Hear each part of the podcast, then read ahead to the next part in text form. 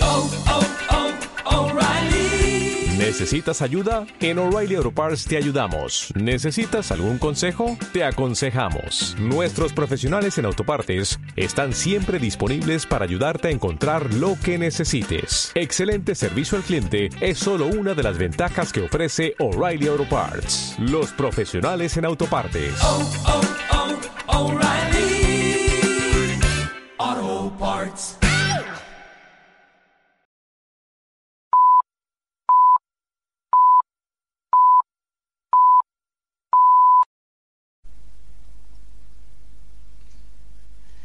Buenos días, queridos amigos. Bienvenidos a una nueva edición de Fin de Semana Contigo, el magazine de fin de semana, o casi diríamos que en este caso, en este caso es casi de comienzo de la semana, para comenzar el lunes, o para comenzar el martes, más bien, con muy buen pie. Esperemos que nuestro programa sirva en esta ocasión para que no os falte energía positiva durante esta semana. Ya sabes que siempre los problemas hay que transformarlos en retos divertidos y los pensamientos negativos hay que cambiarlos por pensamientos positivos. Por supuesto, tiene que haber momentos para el duelo, cuando hay razones para este, y momentos para la alegría. Sin más preámbulos, comienzan a sonar nuestros violines.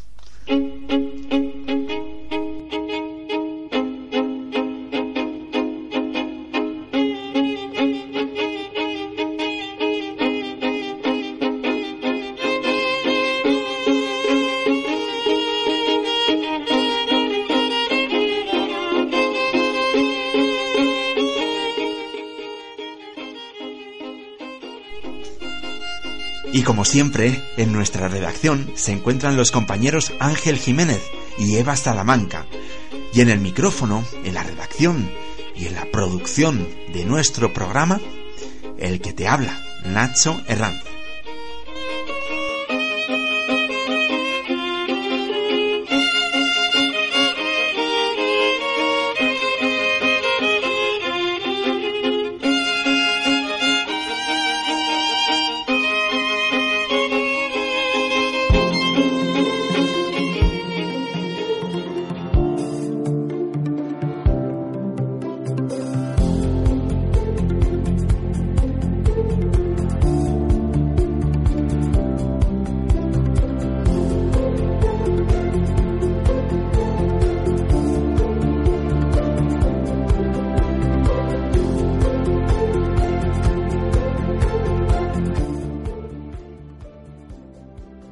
Hoy en nuestro programa podrás encontrar noticias extraordinariamente positivas.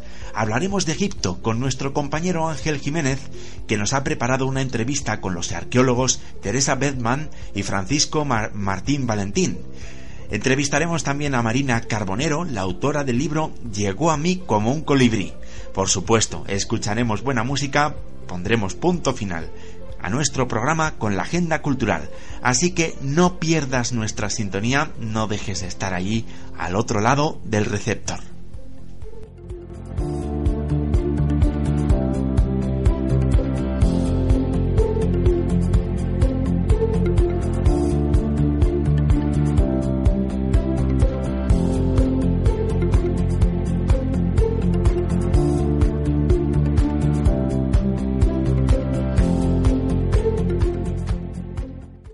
Noticias en positivo.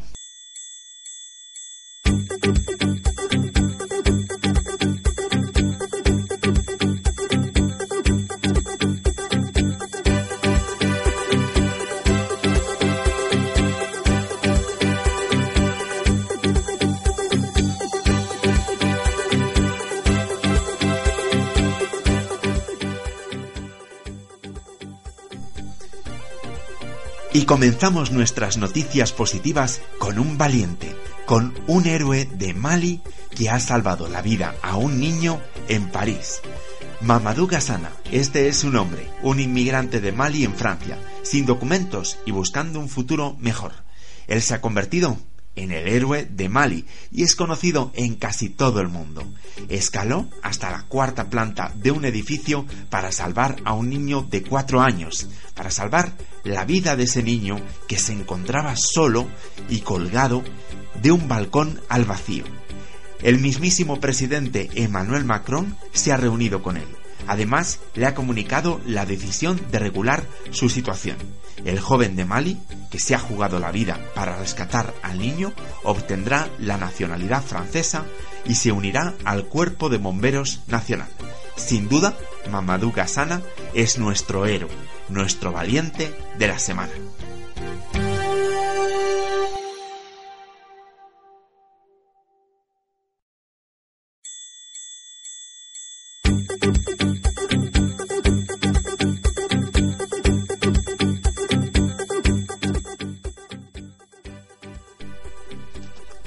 Y vamos ahora con otro héroe de la semana, pero en este caso un poquito más cerca, aquí en Madrid. Manu, un joven de diecinueve años, ha contribuido este domingo en la capital de España a salvarle la vida a un conductor de cuarenta y siete años que estaba sufriendo un infarto y había invadido la acera. Este inició las maniobras de reanimación cardiopulmonar sobre el accidentado tal y como le transmitían telefónicamente los técnicos del SAMUR Protección Civil hasta la llegada de una ambulancia. Según ha informado un portavoz de Emergencias Madrid, el chico tiene formación en primeros auxilios y su acción es un ejemplo de la importancia de la cadena de la vida, ya que al iniciar las maniobras de reanimación ha permitido salvar la vida a una persona.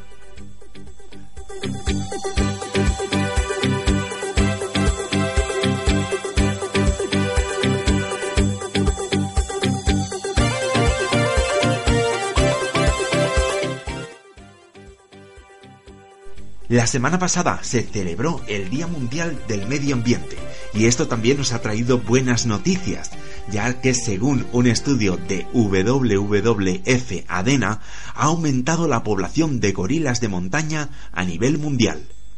Los esfuerzos de conservación que se están realizando en Virunga, en la República Democrática del Congo, están dando buenos resultados, consiguiendo que la población de gorilas haya aumentado hasta superar el millar de ejemplares. Para ser más exactos, son mil cuatro ejemplares. Con estos datos, el gorila de montaña se convierte en el único gran simio del mundo cuyas poblaciones están aumentando en este momento. Estos gorilas sobreviven en dos poblaciones, en dos colonias, en los límites de la República Democrática del Congo, Ruanda y Uganda. Sin embargo, a pesar de esta excelente noticia, doble u doble u efe Adena advierte que todavía existen amenazas sobre ellos. De hecho, estos animales, estos gorilas, siguen siendo asesinados para comerciar, para comerciar ilegalmente con su carne.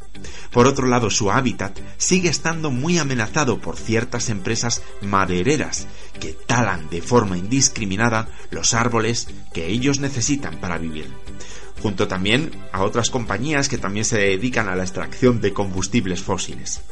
El cambio climático, el desarrollo de infraestructuras y el desarrollo de enfermedades contagiosas son también otros peligros inminentes que podrían llegar a devastar sus poblaciones.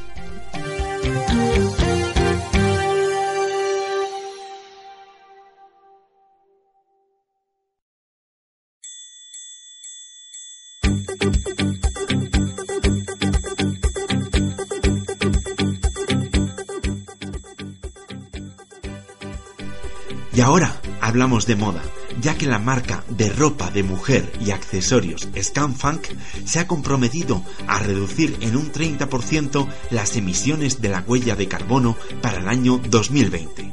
La marca ha desarrollado una aplicación que permite conocer las emisiones ahorradas en las diferentes etapas de fabricación de sus prendas.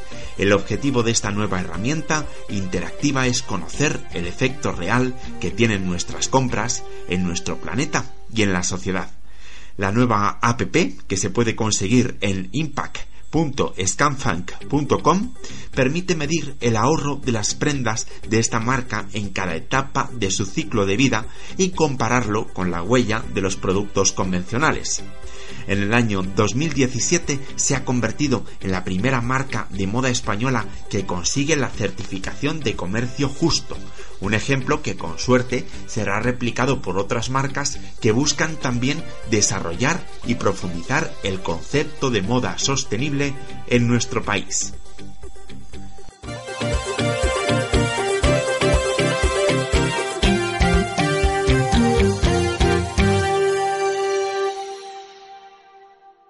Y en unos minutos escucharemos la entrevista que nuestro compañero Ángel Jiménez realizó a los egiptólogos Teresa Bedman y Francisco Martín. Pero antes vamos con un poquito de buena música. En el año mil novecientos ochenta y siete reaparecía el mítico grupo Mocedades, con una nueva vocalista, con Ana Bejerano, y con su álbum Sobreviviremos, que contenía temas maravillosos como este Tienes un amigo, una versión de una conocida, conocidísima, más bien diría yo, una conocidísima canción de Carol King.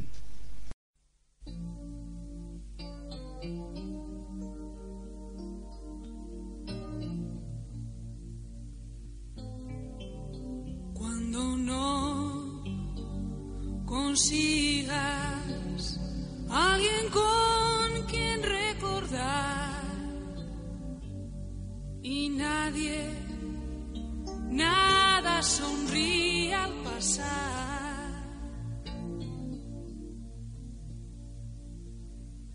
Mira lejos y piensa en mí, bajito nómbrame, que así tu voz me llevará donde esté.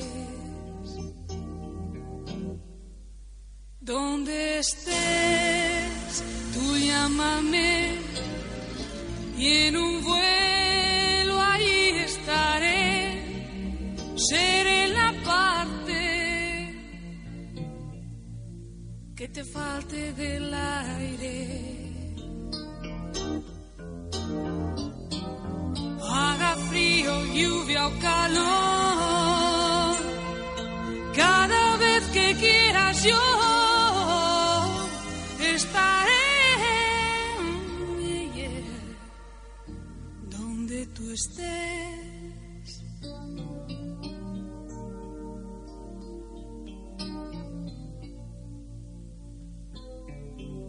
Si la tarde rompe la noche de un golpe en ti y el viento del norte hoy es en mí,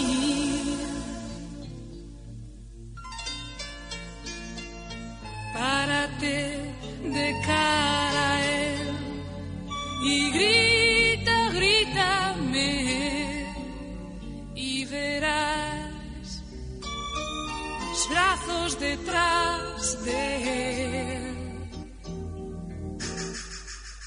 Donde estés, tú llámame y en un vuelo mi corazón será la parte mm, que te falte del aire. Haga frío, lluvia o calor, cada vez que quieras yo estaré yeah, yeah. Tú sabes que hay un mismo tiempo en los dos, que somos una canción, que somos, que aún nos tenemos, que somos flor de futuro en un mismo corazón. Donde estés, tú llámame y en un vuelo allí estaré, seré la parte que te falte del aire. Oh no, haga frío, lluvia o calor, cada vez que quieras yo.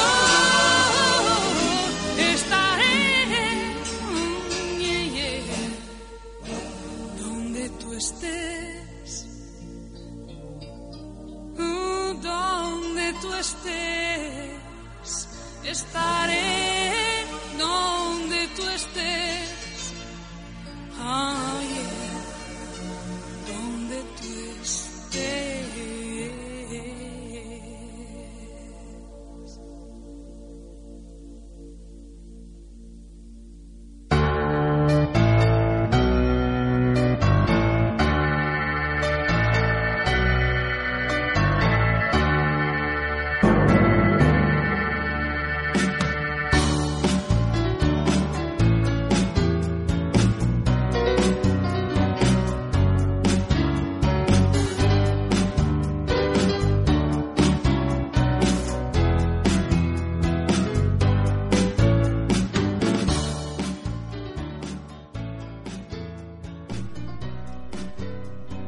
Y llegó el momento de viajar, aquí en Fin de Semana con... contigo. Nuestro compañero Ángel Jiménez ha hecho una entrevista con dos egiptólogos muy importantes, con Teresa Bedman y con Francisco Martín Valentín. Si os parece, viajamos al Egipto de los faraones con ellos, con Ángel Jiménez, con Teresa Bedman y con Francisco Martín.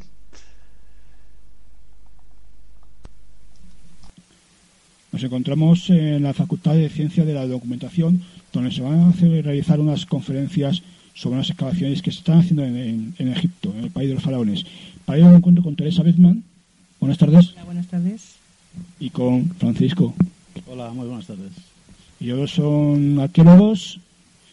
Francisco es doctor en arqueología, egiptólogo, perdón, egiptólogo. Y ella es licenciada en historia, me parece. Sí, sí, y egiptóloga por la Universidad de Manchester. Total nada. Cuéntanos un poco las excavaciones de allí, ¿qué, qué tal van? ¿Cómo van? ¿Van preparando? ¿Se van sacando información? Bueno, lo que venimos, que viene el doctor Martín a contarnos esta tarde precisamente, son diez años, el resumen de diez años de trabajo Que, que llevamos realizando en el proyecto Visita Mejotejui, que es la tumba tebana más grande de la dinastía dieciocho. Y bueno, pues eh, ha sido diez años de duro trabajo, unas campañas de tres meses de duración, durísimo, durísimo. Pero bueno, que ya finalmente, como veremos ahora, hemos terminado finalmente en diciembre del dos mil diecisiete, el pasado año. Y ahora ya lo que estamos haciendo es preparar la nueva campaña que comenzará, si Dios quiere, el, el uno de octubre de, de, de este año. Francisco, una pregunta. Eh, cuando encontráis allí algún tipo de, de momias, lo primero que hacéis, ¿qué es? ¿Avisar a la prensa para decir hemos encontrado o analizáis primero? No, a la prensa no hay que avisarla porque se corre la especie de tal manera que aparecen solos. No, lo primero que hay que hacer es, una vez que encontramos el sitio donde puede haber un enterramiento, es eh, documentarlo. O sea, es decir, documentar todas las fases del descubrimiento, es decir, cómo se va, cómo está antes de tocar el lugar, cómo se va excavando, cómo se va trabajando. Una vez que se ha documentado todo, hay que también documentar el sarcófago o el ajuar y el sarcófago in situ, con dibujos, con fotografía, etcétera y tal. Y una vez que acaba todo este trabajo de campo, es el momento en el que ya se saca para ponerlo en lugar seguro. Hay que llamar a las autoridades egipcias, desde luego, claro. Y ya una vez que los responsables del área vienen y, y, y comprueban el descubrimiento, etcétera, y se dan por, por notificados, es cuando empieza a aparecer la prensa. Eh, porque la, digamos, la noticia ha corrido y efectivamente empiezan a venir. Pero vamos, normalmente mmm, eh, la prensa allí en Egipto acude más bien cuando el ministro, como es usual, viene, el ministro de turno, viene a abrir el sarcófago si es un enterramiento intacto. Normalmente hasta ese momento no, la, la prensa no, no va por allí, porque respetan de alguna manera el, el ambiente de trabajo que tenemos, ¿no? Eh, si hay que hacer una rueda de prensa o algo, se hace específica, pero no... No es un, digamos, un, un, un río de gente que va a ir allí a, a, a preguntar. Teresa, cuando hacéis excavaciones, me imagino que habéis encontrado quizás, quizás, no lo sé, pero sí hay a veces que ha pasado, piezas que no coinciden con los, eh, con los, con las fechas que, que datáis en las excavaciones. Eh, eh, ¿Cómo fe, eh, piezas con las fechas que datamos? No, las, las, las piezas... Tú piensas que cuando es una excavación en vivo, como es la nuestra... Nosotros estamos, hemos estado excavando desde, desde el momento actual hacia abajo. Piensa una cosa, nosotros tenemos la gran suerte esta excavación tiene la gran suerte de tener una tumba intacta. O sea, quiere decir que nunca antes ha sido excavada, porque hay muchas tumbas que se están reexcavando actualmente, que a veces lo que ha pasado es que ha habido contaminación posterior. La nuestra no. La nuestra hemos empezado a excavar desde el momento actual hacia la dinastía dieciocho. Entonces ahí hemos ido encontrando en diferentes capas, o sea, como si fuese una tarta, ¿no? Hemos ido buscando, encontrando, pues, pues desde, pues desde el momento actual, pasando por el, por el medievo, pasando por la época eh, cristiana, romana, hasta llegar a la dinastía dieciocho. Y por lo tanto, el, el estrato que hemos dado, eh, que tenemos, es el que nos marca por la cerámica, por otros indicios, monedas en fondo de su época romana, pues es el que nos marca precisamente el nivel donde estamos, la fecha donde estamos. Contanos un poco vuestros proyectos que, que tengáis ya para empezar esta nueva temporada. ¿Proyectos arqueológicos te refieres? Bueno, pues este año, si Dios quiere, bueno, es un poco desvelar lo que va a contar Francisco esta tarde, ¿no? Pero bueno, vamos, pero son dos, dos pinceladas nada más. Este año ya hemos terminado de excavar toda la tumba del visir, tanto en el interior, que era la, el, la capilla, como el exterior, que era el patio.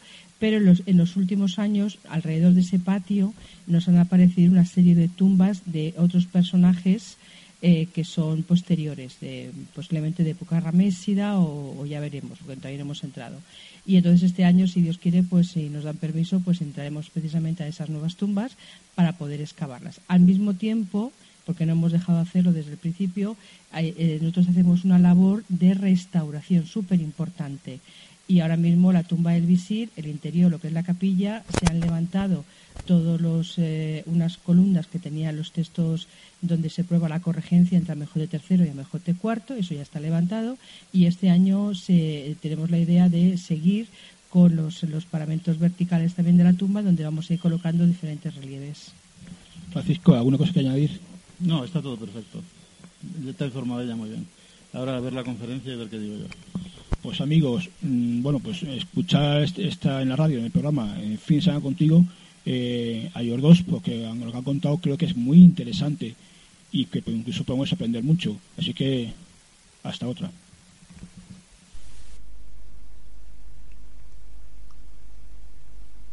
Y del tiempo de los faraones volvemos a la actualidad. Volvemos para hablar en unos minutos de una enfermedad que está acechando a una gran parte de nuestra sociedad. Estamos hablando de el cáncer. Eh, vamos a hablar con, con Marina Carbonero, eh, que as, acaba de escribir un libro sobre esta enfermedad, un libro que se titula Y llegó a mí como un colibrí. Vamos a hablar de ese, de ese colibrí, de ese bichito que a tantas personas está afectando. Pero antes, antes que nada, eso sí, quiero recordarte que todo esto pasará algún día y que vamos a llegar muy alto.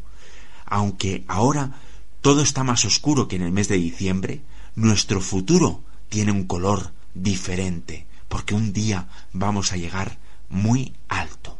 Lighthouse Family.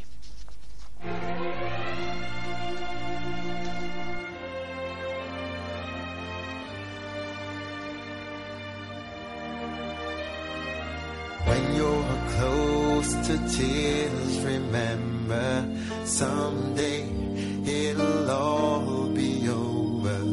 One day we're gonna get so high. You know it's darker than December. What's ahead is a different color. One day we're gonna get so.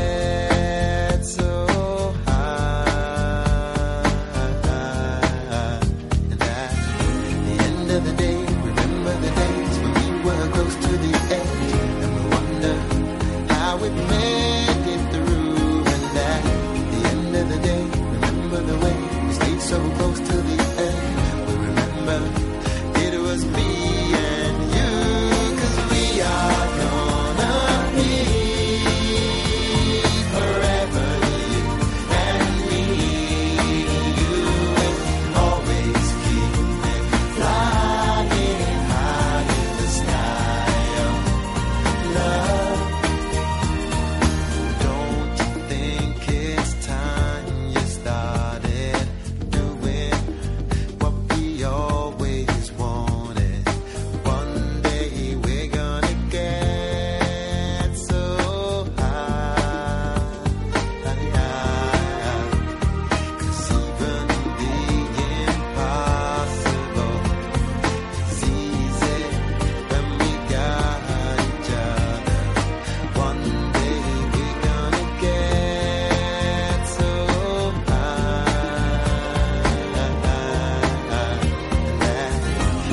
remember the day, remember the days when we were close to the end, and we wonder how we made it through. And at the end of the day, remember the way we stayed so close till the end. But remember, it was me and you, 'cause we are gonna be.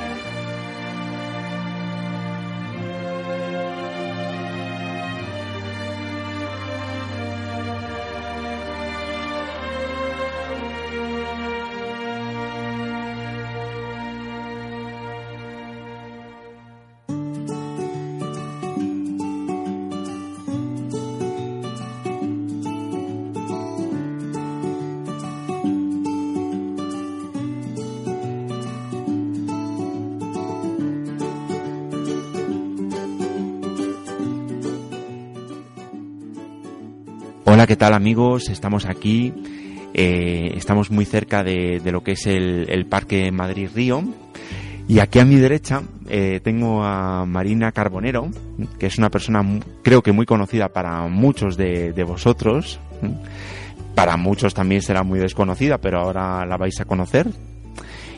Y Marina precisamente viene eh, porque nos va a presentar eh, su libro, el libro que, que acaba de sacar. Enséñanoslo, Marina. Pues hola, buenos días. Eh, mi libro es Llegó a mí como un colibrí, o sea, os lo presento. Tiene una semana recién parido, recién hecho. Acaba de salir del horno y, y, bueno, pues esto ha sido un sueño para mí que, que gracias a Dios se ha hecho realidad.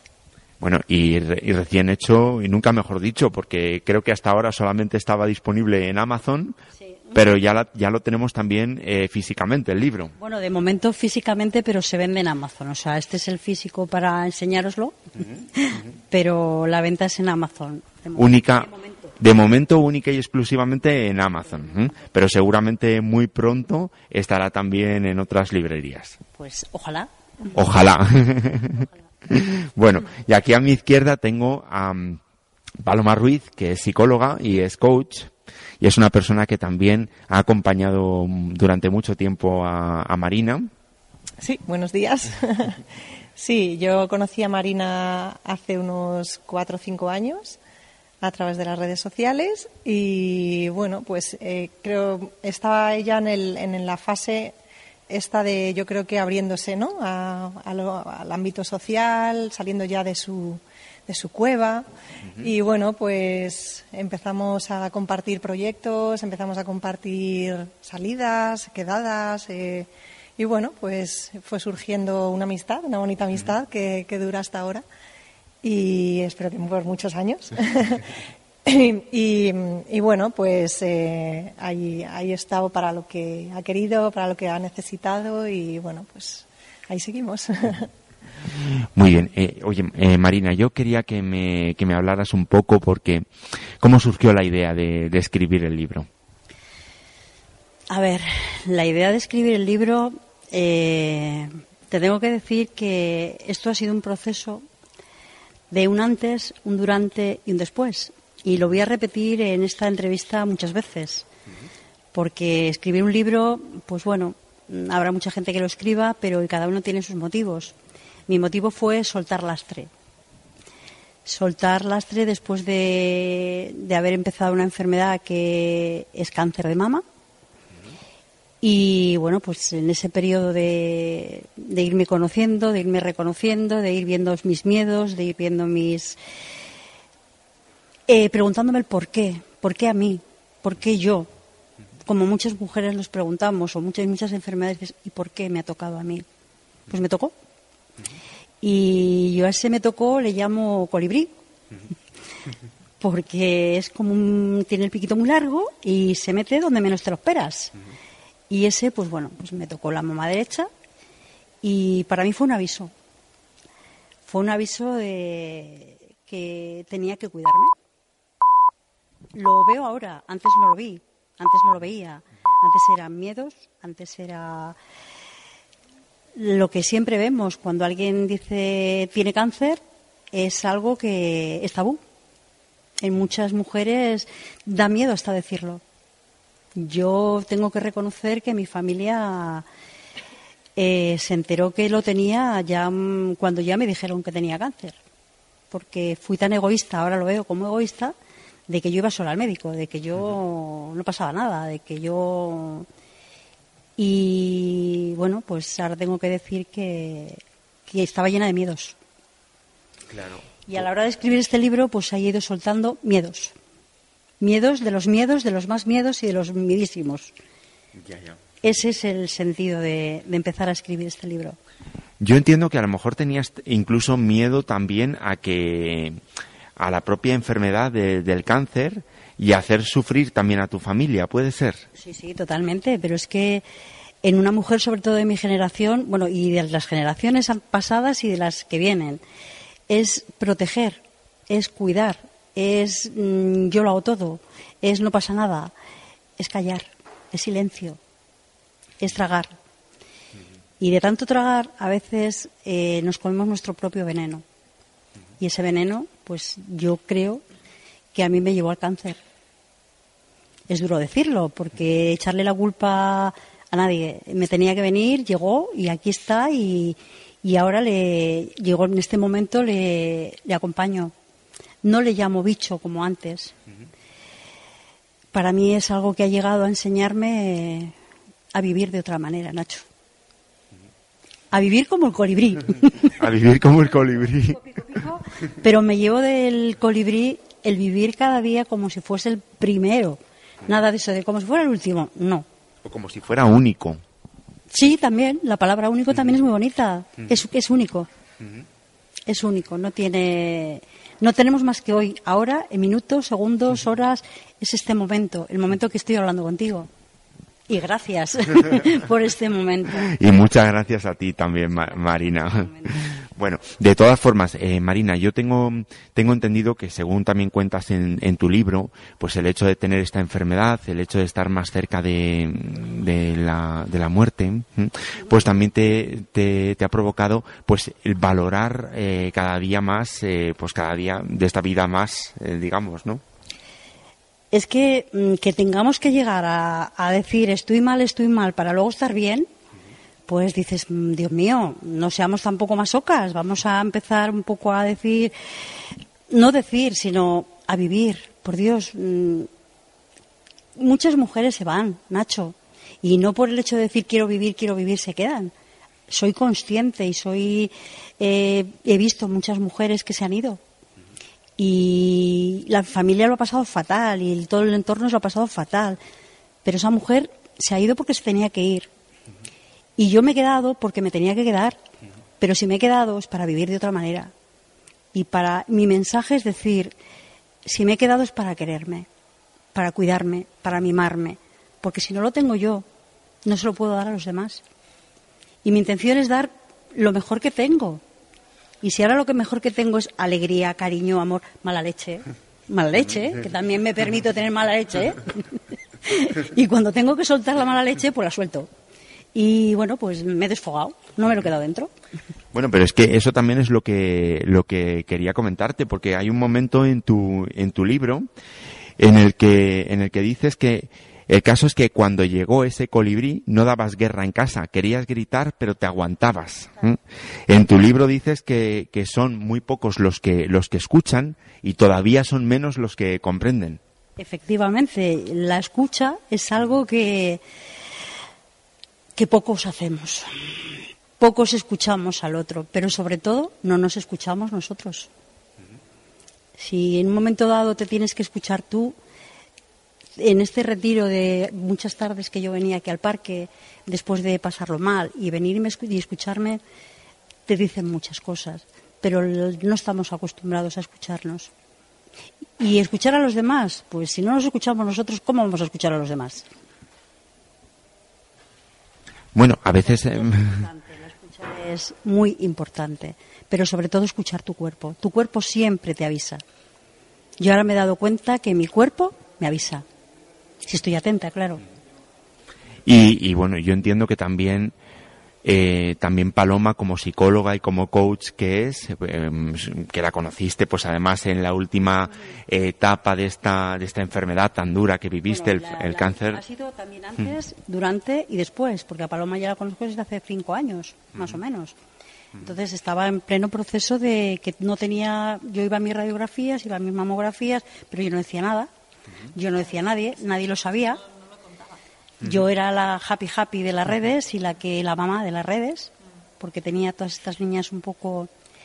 Y luego ya cuando, en un momento dado, en una de las biopsias, salgo a redes y digo, tengo cáncer, pues tuve muchas críticas. No fue bien visto por parte de mi familia, por parte de mucha gente. Se me tachó de protagonista, de querer llamar la atención. Y eso, yo no sé si fue una prueba de valentía o fue miedo. Fue miedo. Decir, estoy cagada. Estoy mal, no me encuentro, pero no lo dije. Simplemente, pues lancé encima un mensaje de esperanza. Pero, de alguna forma, también te desahogaste diciendo... No, poniendo... Era miedo, era miedo, Nacho. Uh-huh. Me desahogué y quise adornarlo diciendo, no estamos solas, no pasa nada, uh-huh. una leche. Y el miedo que tenía yo dentro... No lo exteriorizaba. No quería dar pena. Y quería dar pena a la vez. Es contradictorio. Eso la coach me parece que lo puede explicar mejor que yo. Sí. Pues eh, coméntame, Paloma, eh, ¿cómo, cómo un coach como, como tú ¿eh? pues es, eh, puede ayudar en, en un proceso como, como este? Pues mmm, voy a empezar por lo último que ha dicho Marina, que es el expresar.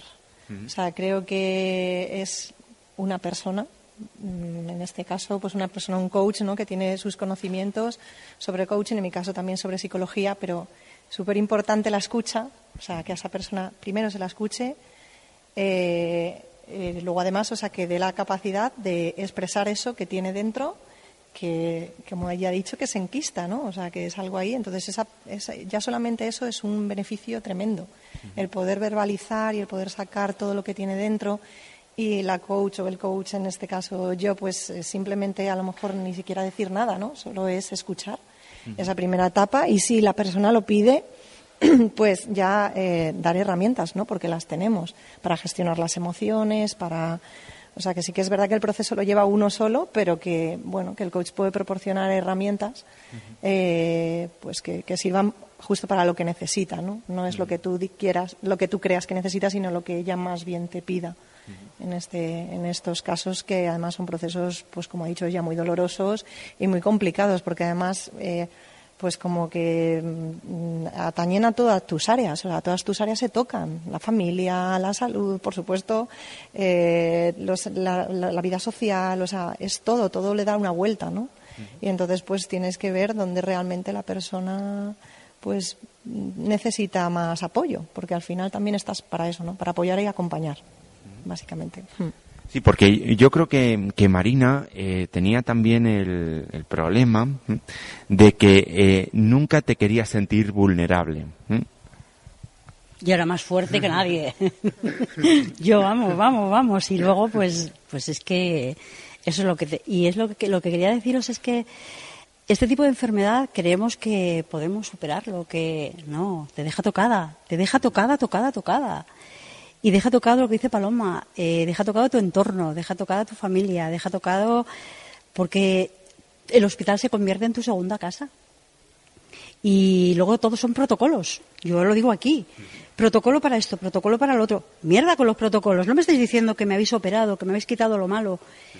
Y perdona que lo diga así, pero es que es que estoy un poco diciendo, a ver, son protocolos, pero hay que hacerlo. Uh-huh. Hay que hacerlo y sí quedamos tocados y necesitamos ayuda. Uh-huh. Si no la pedimos es porque, bueno, y si la pedimos, si no hacemos caso, pues también, todo está bien. Si quieres hacer caso a lo que te dicen que te puede curar, bien. Y si no lo quieres hacer, pues también. Hay que respetar, uh-huh. sobre todo respetar el proceso de cada uno. Pero yo me pregunto una cosa, porque hay, hay personas que siempre se muestran vulnerables y otras personas que, que todo lo contrario, que siempre se muestran, siempre eh, pues muestran o que su, su carácter, su valentía, ¿por qué, por qué, por qué somos así los seres humanos? Pregúntate por qué eres tú así, porque creo que cada uno somos de una forma, cada uno somos de una manera. Y es lo bonito de la persona, que cada uno somos de una manera y que con el amor llegamos a todos los sitios. Ese es mi mensaje de, de colibrí. Con el amor se llega a todas las partes. Pues Marina, Paloma, yo no sé si queréis añadir algo más. Pues nada, yo daros las gracias por esta entrevista, por este espacio, por este acercamiento hacia mí, por este acercamiento hacia las mujeres, que como mujer tengo que decir gracias por escucharnos, que un cáncer es un cáncer, que una mujer es una mujer y que... Y que estamos aquí para ayudarnos todas y para vosotros como hombres apoyarnos, estar con nosotras y gracias, muchísimas gracias por todo. Pues Paloma, eh... ahí está el, el está, está el colibrí, está el colibrí para que todo el mundo lo compre también, ¿eh? Que ya... Si lo quieren comprar que lo compren, pero sobre todo que se queden con el mensaje del colibrí, que es vivir cada día con la mayor alegría. Fíjate, encima me ha salido, ¿eh? Eso es. Bueno, y que está en, en eh, lo que es el libro, está en Amazon, ¿m? Y que una gran parte de los beneficios del libro va para la Fundación... Fundación Vencer el Cáncer. Es un acuerdo que hemos llegado con ellos. Creo que es algo que se lo debo a, al universo. Mi agradecimiento a decir estoy aquí. Y bueno, pues es una forma de pagar que la investigación siga adelante porque, porque sin ellos tampoco sería fácil los tratamientos. Y hay que seguir investigando para, para que esto se erradique. Perfecto, muy bien, pues Marina. Eh, Paloma, no sé si querías comentarnos algo más para terminar. Nada, yo breve también daros las gracias por crear este espacio y, y bueno, pues a Marina por, por darme ese mensaje todos los días, recordármelo y, y bueno, pues que, que nunca llegue, ¿no?, a tener una enfermedad y teniendo en cuenta todo el tiempo ese mensaje, uh-huh. yo creo que, bueno, pues podemos estar, podemos estar bien y, y bueno, pues nada, que muchas gracias por todo. Pues muchas gracias a, a vosotras por estar aquí con nosotros en Fin de Semana Contigo. Terminamos ya eh, la entrevista y bueno, pues continuamos eh, en la sintonía de Radio Off The Record.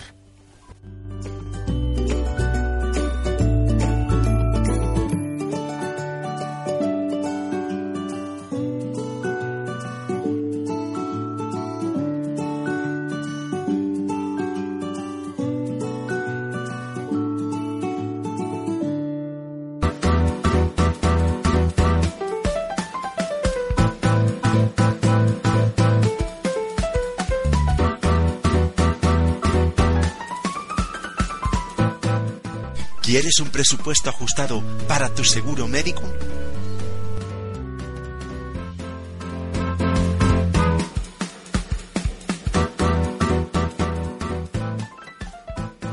¿Tienes que ir al dentista y temes un agujero en tu cuenta bancaria?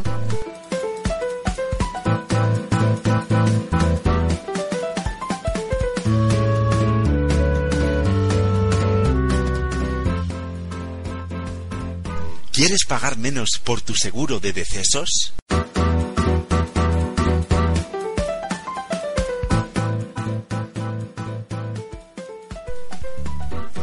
Llámame al seis uno siete, cuatro cero siete, dos ocho nueve o escríbeme un correo electrónico a seguros arroba viajeros ibéricos punto es. Te lo repito, seguros arroba viajeros ibéricos punto es.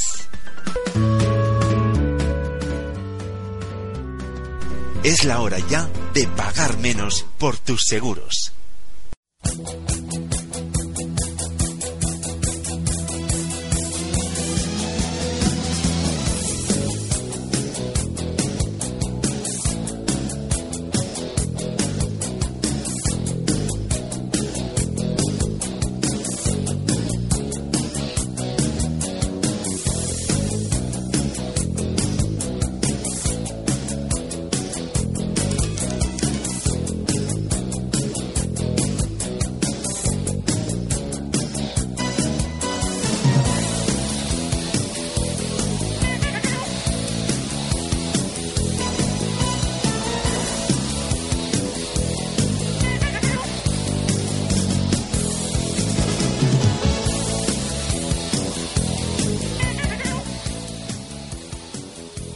¿Te gusta Michael Jackson?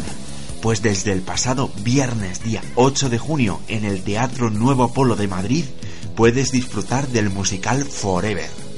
No se trata tan solo de un recorrido por los mayores éxitos del rey del pop.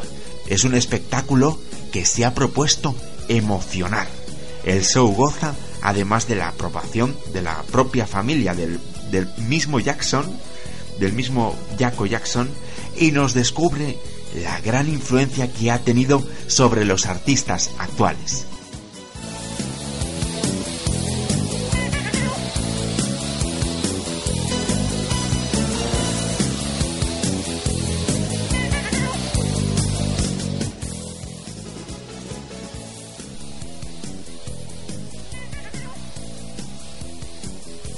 Y algo que no te puedes perder de ninguna manera es el concierto de la Fundación Padre Arrupe, que va a tener lugar este sábado a las once y media de la mañana en Madrid, en el Auditorio Nacional de Música. Se trata de un evento positivo y solidario. Es una manera de acercar la música clásica a los más pequeños y a los mayores también, con la colaboración del actor Santiago Segura. Los fondos recaudados van a servir para financiar un proyecto educativo que la Fundación lleva a cabo en El Salvador. Las entradas a partir de quince euros y se pueden conseguir a través de los diferentes canales de venta del Auditorio Nacional. Es un nuevo y único espectáculo para acercar la música clásica a todos los públicos. El actor Santiago Segura será el narrador de la fábula Pedro y el Lobo, un evento muy en sintonía con el espíritu de nuestro programa Fin de Semana Contigo.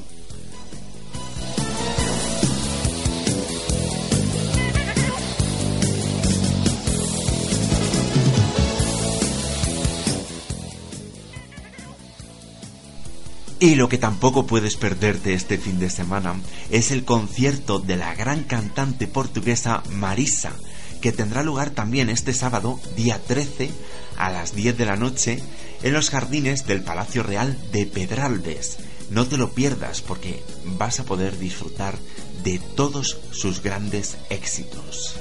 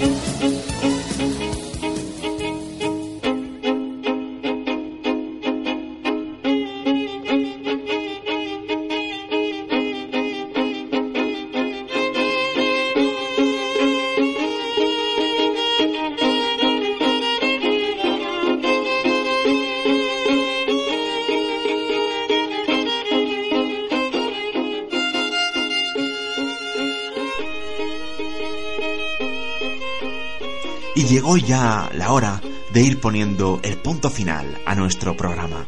Te recuerdo, eso sí, que todo esto pasará algún día y que vamos a llegar muy alto con nuestro esfuerzo y con nuestra dedicación, está claro.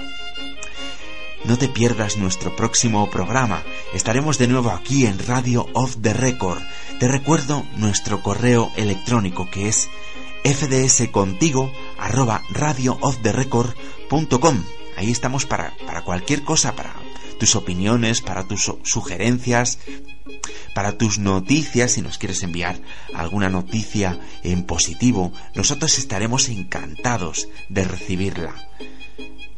Ya sabes que te esperamos en los próximos días, en la próxima semana, en radio off the record punto com y en viajeros ibéricos punto es. Fin de semana contigo. Que la radio te acompañe.